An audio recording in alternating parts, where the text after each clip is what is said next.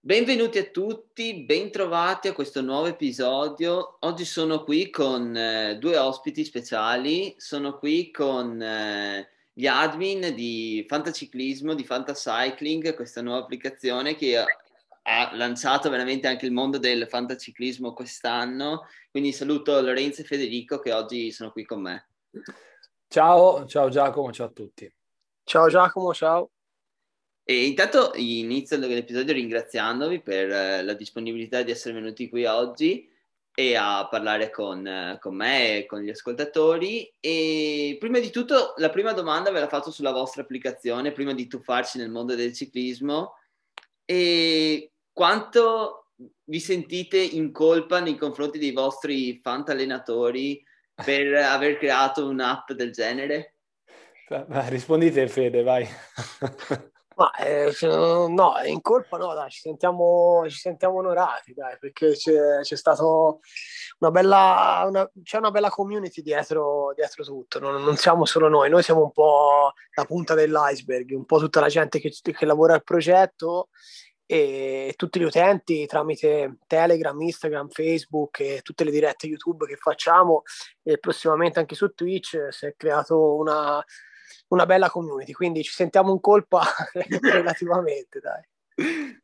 No, de- devo, dire, devo, dire, che eh, se ci sentiamo in colpa mh, lo facciamo però in senso assolutamente buono perché comunque eh, vediamo che, che, i nostri, che i nostri fantallenatori, fantamanager come li abbiamo chiamati, spesso si divertono, interagiscono, anche adesso insomma diceva Fede, i, i vari canali che curiamo, quello Telegram ha una, veramente una grande partecipazione eh, ma eh, anche, anche, su YouTube le dirette sono molto seguite, devo dire, quindi questo ci riempie di gioia, soprattutto perché ehm, ci rende possibile condividere la passione che abbiamo per il ciclismo eh, con, con, altre persone che sono comunque degli appassionati come noi, cioè noi non ci siamo mai posti eh, su, su, un piedistallo, ma anzi siamo del gruppo, pedaliamo con il gruppo, anche se fantaciclisticamente parlando, e lo facciamo con grande entusiasmo dal primo minuto eh, in cui abbiamo pensato a, questo,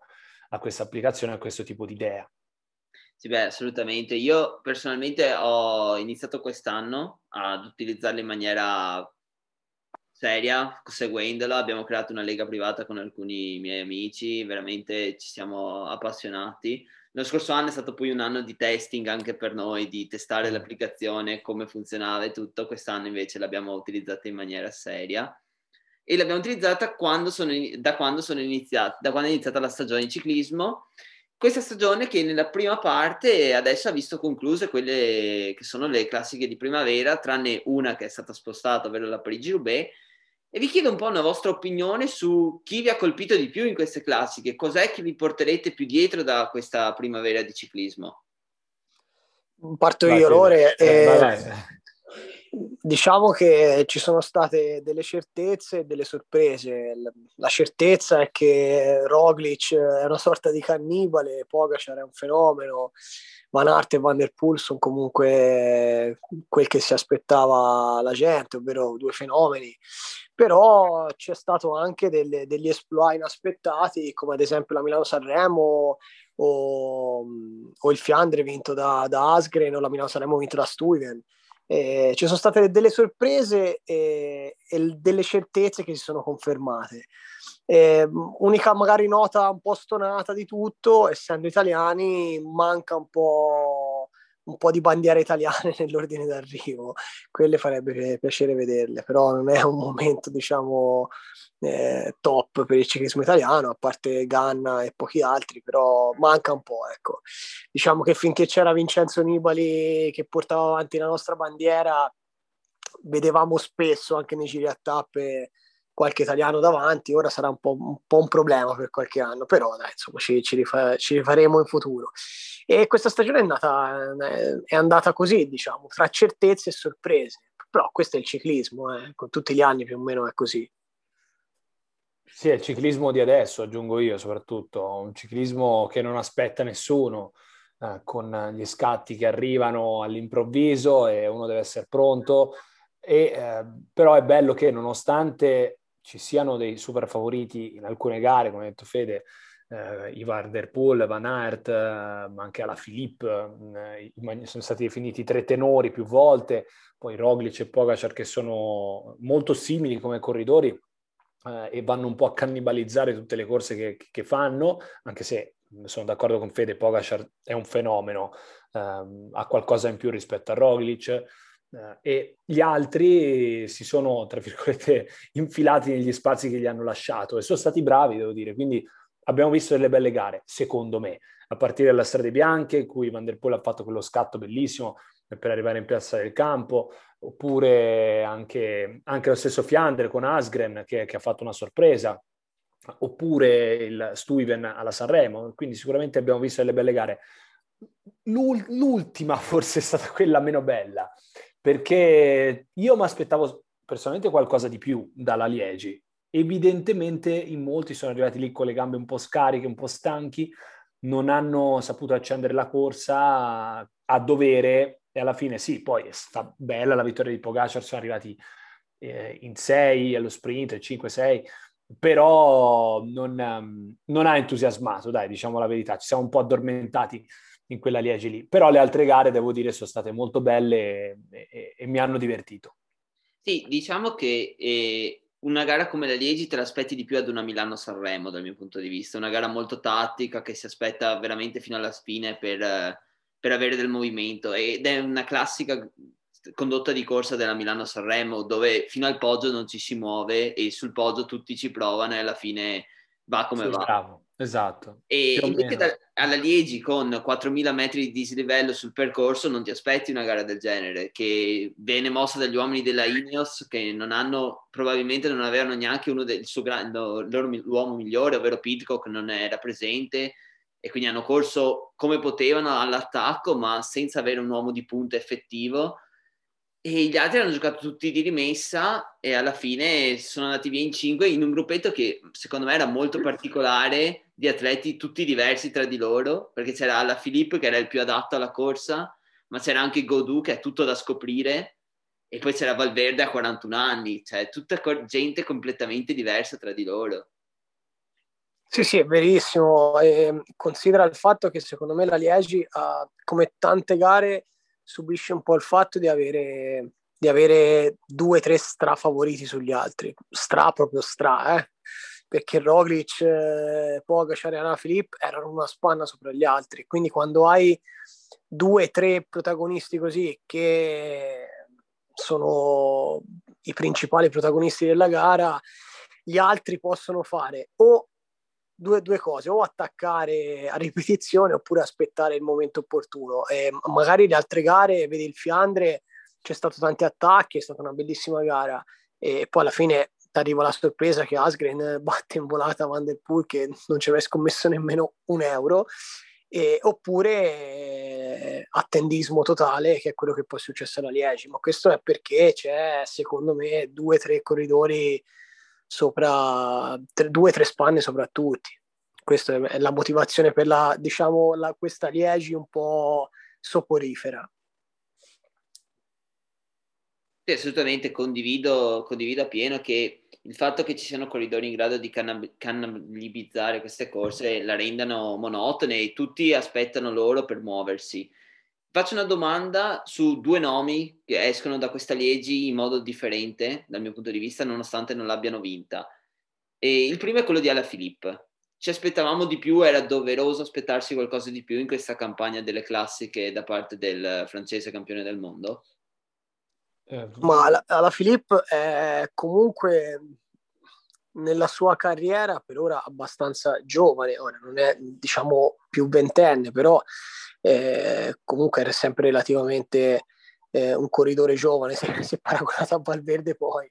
E, alla Filippa è un po' così, eh, non è molto costante nei, nelle gare, non ha mai centrato due o tre vittorie o, di fila in qualche classica. Sempre stato, ha sempre messo un obiettivo e ha cercato di vincere quello. Vedi il mondiale l'anno scorso, vedi magari la Freccia e la Liegi quest'anno. È chiaro, ha fatto un primo e un secondo posto, cioè non è da, da buttare, ecco, diciamo, come campagna delle Ardenne.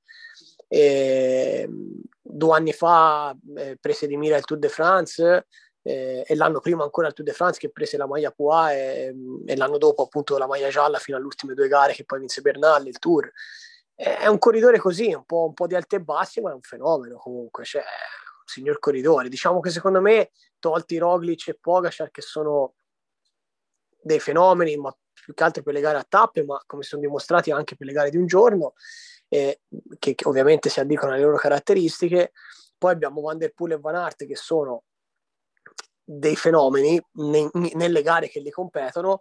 Subito dopo questi quattro, secondo me c'è la Filippo che può competere un po' su tutti i terreni, e, però dal canto suo è un po' pazzerello in bici, eh, ma questo, la Liegi dell'anno scorso è un esempio, ecco, quello che fece la Liegi l'anno scorso è quasi inspiegabile, eh, una volata strana, alza le braccia prima, Roglic lo batte, alla Filippo è questo, pro e contro, eh, chiaramente. No, io sulla Filippo devo dire che lo amo alla follia come corridore, quindi è il corridore che forse mi piace di più, proprio per questo, per le cose che sottolineava Fede, perché ha questa sua vena di, di, di pazzia uh, e quindi è imprevedibile in un senso e in un altro. Magari a volte ha delle giornate storte e non lo vedi, altre volte invece vola e è fortissimo. Quindi a me corridori così piacciono, piacciono molto. E sì, alla fine ci potevamo aspettare qualcosina di più, ma più che altro al Fiandre, al Fiandre io mi sarei aspettato di più, perché più o meno poi la Liegi ha fatto quel che doveva, poi ha perso allo sprint da uno che quel giorno lì era più forte di lui, ha fatto be- un bellissimo lavoro alla, alla Freccia Vallone e quindi più o meno, insomma, diciamo che quello che doveva fare l'ha fatto. Alla Sanremo comunque si è piazzato, anche se... Eh, ci si aspettava qualcosa di più, ecco, forse lì ha deluso, lì ha deluso perché comunque aveva fatto bene la strade bianche, dove però gli è mancato qualcosa per andare dietro a, quel carro armato di, Van der Poel, però, però ecco, comunque alla Filippo poteva, ecco, poteva fare qualche punto in più il fantasycling, questo sì.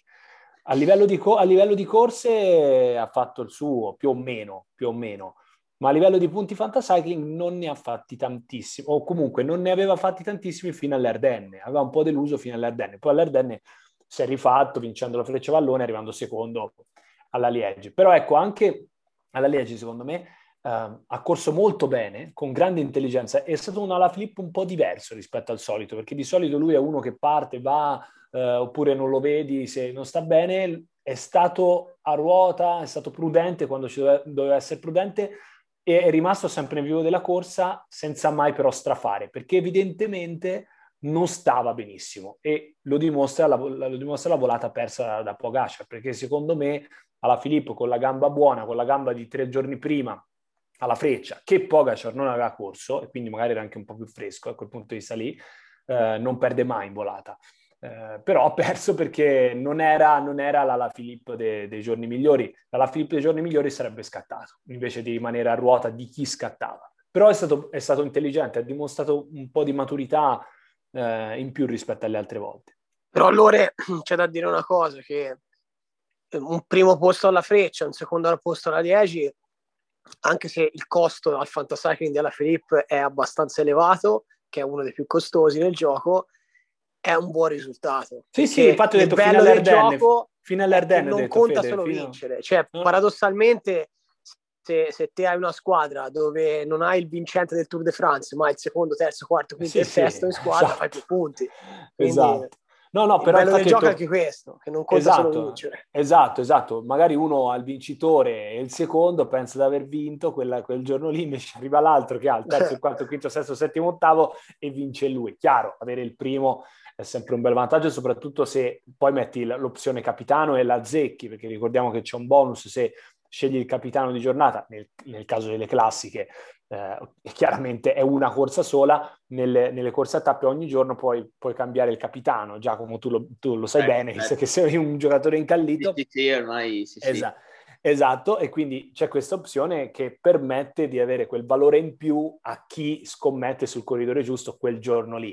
Eh, però ecco sì, questa cosa che sottolineava Fede è giusta, infatti ho detto Fede fino alle Ardenne, fino alle Ardenne va un po' deluso. Ah, deluso fa... più che altro alla Tirrena Adriatico, secondo me la gente sì, ha fatto, no, ma a livello, proprio, a livello, proprio, di punti, di punteggio, aveva fatto proprio eh. pochi punti, era tipo trentesimo in totale come punti fatti, mi sembra più o meno come graduatoria ricordiamo che c'è un filtro nella nostra app eh, in cui uno può vedere i corridori in base ai punti che hanno fatto, quindi c'è proprio la classifica dei punti fino a quel momento lì e quindi uno vede chi più o meno gli conviene comprare in base a quanto, a quanto sta rendendo nella stagione. E prima dell'Ardenne la Filippo non aveva fatto tantissimi punti in relazione al costo.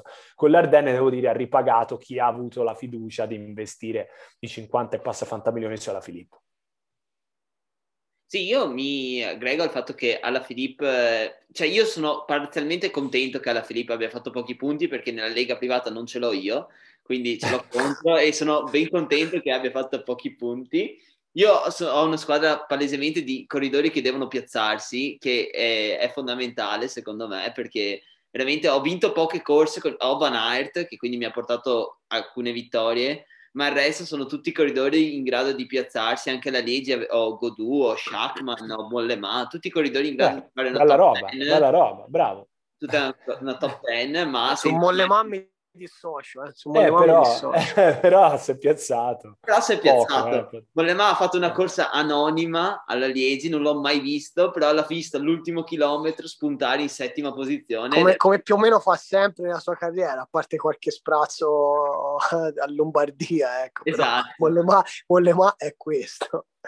Esatto. L'altro corridore su cui invece volevo soffermarmi dopo questo trittico delle Ardenne, ma in generale dopo questa prima parte di stagione, è Valverde, perché credo che due parole in più vadano spese su quello che a 41 anni dimostra di essere il corridore con, dal mio punto di vista con più classe ancora nel gruppo e un corridore di cui veramente non si può non essere innamorati ma più che due parole anche, anche 41.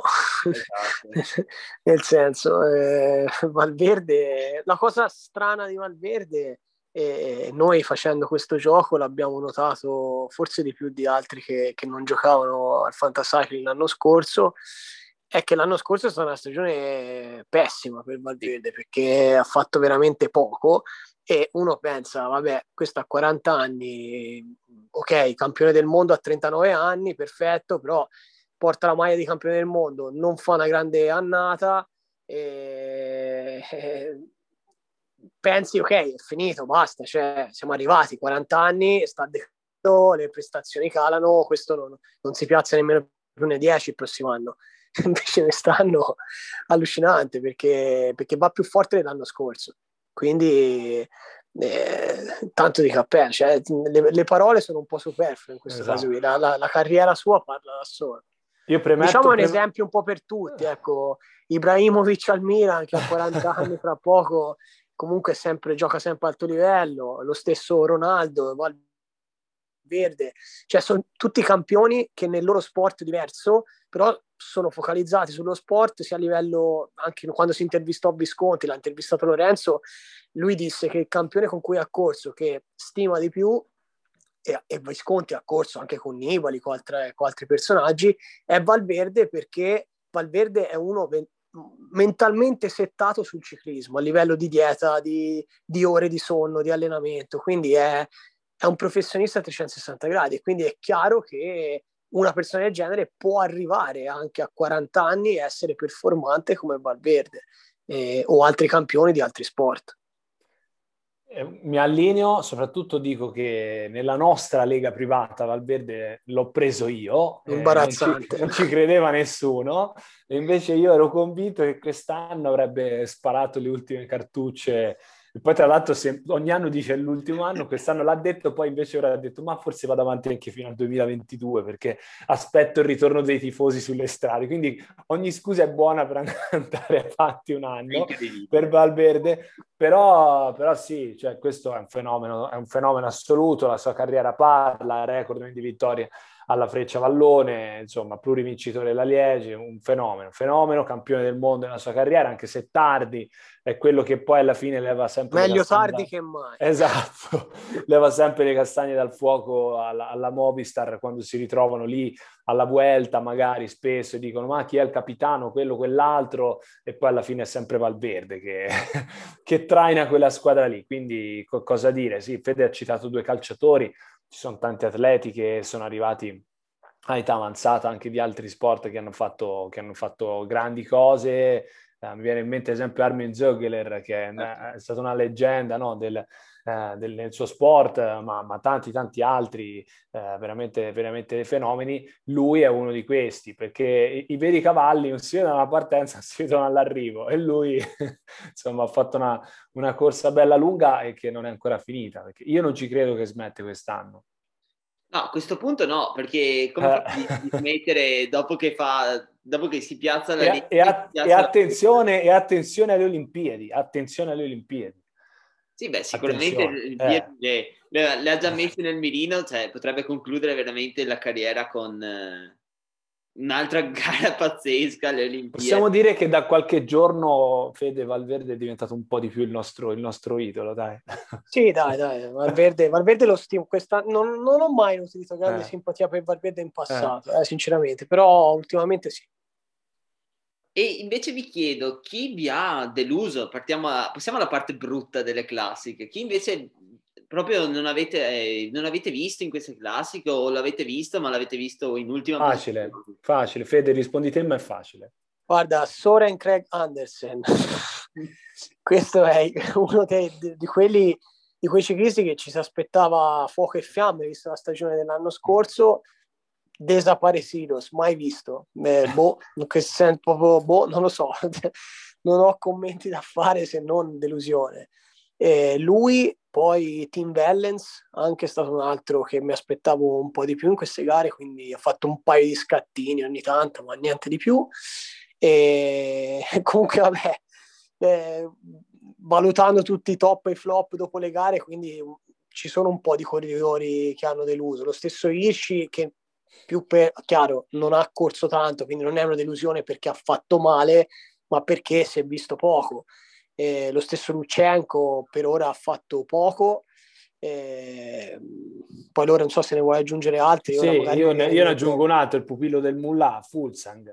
Ah, è chiaro, lui sì, sì, sì, sì, sì verissimo. Fulsang, Fulsang oggettivamente Vero, guarda, sono d'accordo con Fede su Soren Krag Andersen perché lo scorso anno aveva fatto delle cose meravigliose e ce lo aspettavamo quest'anno, infatti l'abbiamo anche quotato come un corridore importante, giustamente abbiamo visto i punti che ha fatto l'anno scorso e soprattutto come ha anche ottenuto le vittorie, che le due tappe al Tour de France sono state vinte da grande corridore, quindi ci aspettavamo di più, però Fulsang oggettivamente è uno che comunque ha vinto due classiche un momento in carriera, eh, è uno che, su, che, sulle classiche può andare bene, la Strade Bianche è un po' la sua corsa, la Liegi può andare bene, eh, invece no, no perché, perché, ha fatto po' e soprattutto, eh, riallacciandomi al discorso, al discorso che facevamo prima, eh, anche per Ala Filippo, Fulsang è uno che vale, ha una quotazione molto elevata, infatti è calato, per, eh, come, come eh, vedrete poi vedrà chi giocherà eh, al, al Fantasycling, quelli che già giocano, abbiamo inserito da quest'anno un'altra funzionalità che è quella del grafico della quotazione del corridore, dall'inizio a poi al, al momento in cui uno lo vede e alla fine. Quindi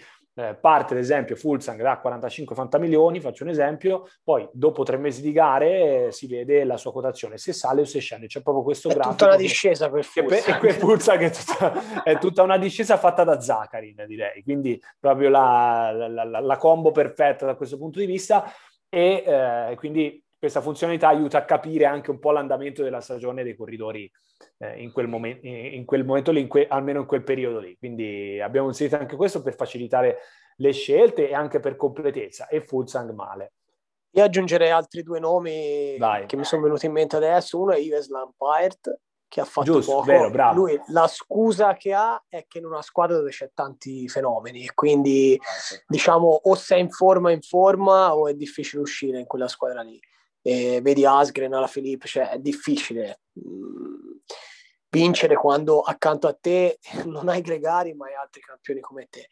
E quindi Ives Lampard è una pseudo delusione E altro delusione, eh, Dylan Towns, perché Dylan Towns in queste sei gare, diciamo, cioè tra eh, la Gand, eh, la, la Liegi, la, la, ehm, la Freccia Vallone, l'Amstel Gold Race, eh, il Giro delle Fiandre, comunque qualcosa ha sempre fatto. Non è un vincente perché non le vince queste gare, però top 10 la fa spesso. Quest'anno mai visto.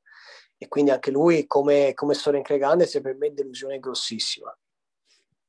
Sì, sì, Lamparte sì, anche perché c'erano voci su Lamparte a inizio stagione invece che andasse molto forte e che per, che per le pietre fosse una delle punte addirittura della, della De Koenig che potesse far molto molto bene. A parziale scusante aggiungo, rispetto a quello che ha detto Fede, giustamente nella De Koenig ci sono tanti campioni, quindi se quel giorno lì non vai o perdi 10 metri non ti aspetta nessuno. Um, e lui ha avuto anche un po' di sfortuna, uh, in alcune gare, ma uh, è saltata per ora la Roubaix. E la Roubaix era il suo obiettivo principale della stagione, quindi in teoria lui sarebbe arrivato in forma alla Roubaix, però la Roubaix non c'è stata ora, quindi ci sarà ottobre, vedremo come arriveranno a ottobre questi qua. Uh, però ecco, la parziale scusante che possiamo trovare a, a Lamparte è questa, ma non mi ha entusiasmato, soprattutto da quello che invece avevo sentito anche da molti addetti ai lavori che dicevano che Lamparte quest'anno volava, invece volato per terra, probabilmente non, ha, non è andato. Sì, io mi aggrego perché anch'io ho sentito le, le voci sull'Umpire, infatti era uno di quelli che ho comprato per primi al fantaciclismo proprio perché sapevo di queste notizie per cui l'Umpire doveva essere veramente l'anno dell'esplosione definitiva e invece mi sono ritrovato con eh, un corridore che sì, si piazza, ma che non è stato il top. Per fortuna, non so con quale guizzo di genio ho preso Asgren e quindi sono riuscito a salvarla in questo modo. Eh. Asgren è il classico, eh, se vogliamo parlare di fantacalcio, giusto tre secondi, è il classico difensore esatto. quotato a poco che prendi e tutti ti dicono dai ma com- quanto lo paghi dai ma non fa nulla e poi ti fa 10 gol eh, eh, esatto. Asgren è veramente... io tipo, ho pagato 3 ce l'ho io è tipo, eh, è tipo un po' il simi del, del fantacalcio di esatto. quest'anno eh, sì. fatto anche simi al fantacalcio perché... beh allora sei un fenomeno sei troppo un fenomeno ho capito dai e, no, Asgren è stato molto divertente l'episodio quando ha vinto la, la, la, prima corsa in Belgio quest'anno, è stato messo perché obbligato a metterlo, nel senso avevo, non avevo neanche nove corridori che, corri, che, correvano e quindi ero obbligato a mettere Asgren e dopo mi ha sorpreso vincendo. E, e, con quella vittoria si è guadagnato il posto in squadra per il Giro delle Fiandre, se no non l'avrei mai schierato e per fortuna che invece ho, lasciato fuori credo Bettiol per mettere... Hai fatto la giocata della vita, hai fatto. per mettere Asgren eh. e quindi vince. Eh, bravo, anche Bettiol oggettivamente era dispiace perché è, ci sta simpatico, l'abbiamo anche intervistato, è un nostro, è un nostro amico, possiamo dire, dire, così, è un amico di Fantacycling, però eh, non sta attraversando un bel periodo, ha avuto anche dei problemi fisici, quindi... Sì, assolutamente. Quindi, però ecco, possiamo mettere anche lui tra le delusioni, perché è un corridore che due anni fa vince il piano, comunque ha un, un, valore, ha uno spessore, perché ha doti anche di, di ottimo cronometro, quindi può fare bene in una corsa in linea di un giorno, magari nelle brevi corse a tappe può fare qualche attacco, può piazzarsi al cronometro, quindi molto funzionale al fantacycling, quest'anno non l'abbiamo, non l'abbiamo mai visto. Speriamo che possa avere una seconda parte di stagione migliore, però la parte di stagione più congeniale a lui è appena, è appena passata. È andata. Infatti io ho tirato fuori l'argomento Bettiol per collegarci un po' agli argomenti italiani, perché dal mio punto di vista l'unico italiano che veramente ha fatto, si può dire bene, anche se poco a livello di risultati, è Trentin, a parte in qualche corsa dove, eh, soprattutto alla Gand, dove è arrivato terzo, se non ricordo male, dietro a Van Aert e Nezzolo. E le altre corse ha avuto grande sfortuna, perché questa è innegabile, e, ed è stato l'unico a tenersi un po' la bandiera italiana in questa prima parte di stagione. Sì, sì, è verissimo, è verissimo. Eh, la sfortuna però fa parte, fa parte, del gioco, forature, cadute ci stanno.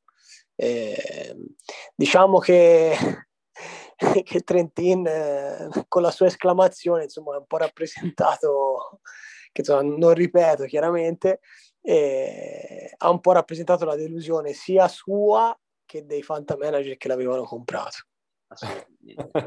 sì, eh, oggettivamente sì, e poi eh, questo fa capire, insomma, comunque che il corridore è, è, un corridore forte, perché tutti gli anni è lì, poi in un modo o nell'altro purtroppo c'è sempre qualcosa che non va, eh, oppure ti manca sempre quel qualcosa per arrivare all'obiettivo grosso, come ad esempio il mondiale di, di, due anni fa, nel 2019, dove trovò un Pedersen in quel giorno lì veramente in, in, in giornata di grazia. Pedersen abbiamo visto essere un, un, buon, ottimo corridore, ma che sta diventando ormai un velocista. Quindi il Pedersen di adesso probabilmente non si sarebbe ritrovato con Trentina a giocarsi quel mondiale, però c'era e la sfortuna ha voluto che andasse più forte di lui allo sprint. E poi sì, le forature che ha avuto quest'anno e, e altri piccoli problemi che lo hanno un po' frenato, però oggettivamente lui è il migliore, senza dubbio, eh, però ecco, dietro per il momento dobbiamo dire con tristezza, perché noi è vero che guardiamo il fantasy, guardiamo le, anche a quelli che, che compriamo e alla, alle nostre squadre, perché principalmente oltre ad essere gli, gli, ideatori e gli admin di questo, di questo gioco, di questa applicazione, siamo giocatori come tutti, quindi ci divertiamo, ci cimentiamo, però dispiace non vedere per il momento gli italiani andare, andare così bene e non regalarci grandi gioie. Speriamo che le cose cambino a partire già dal Giro d'Italia. Bene, io ragazzi vi credo possiamo andare verso la conclusione. Io vi ringrazio per essere venuti qui al podcast a parlare con me. Spero di potervi risentire in futuro in altre occasioni. E niente, vi ringrazio davvero e invito tutti i nostri ascoltatori a seguire l'app di Fantacycling, a partecipare nonostante i danni morali e cerebrali che vi porta. e, e, niente, quindi ci risentiamo con voi, grazie e grazie a tutti gli ascoltatori. ciao Giacomo, grazie a te. Ciao, ciao, grazie, a presto.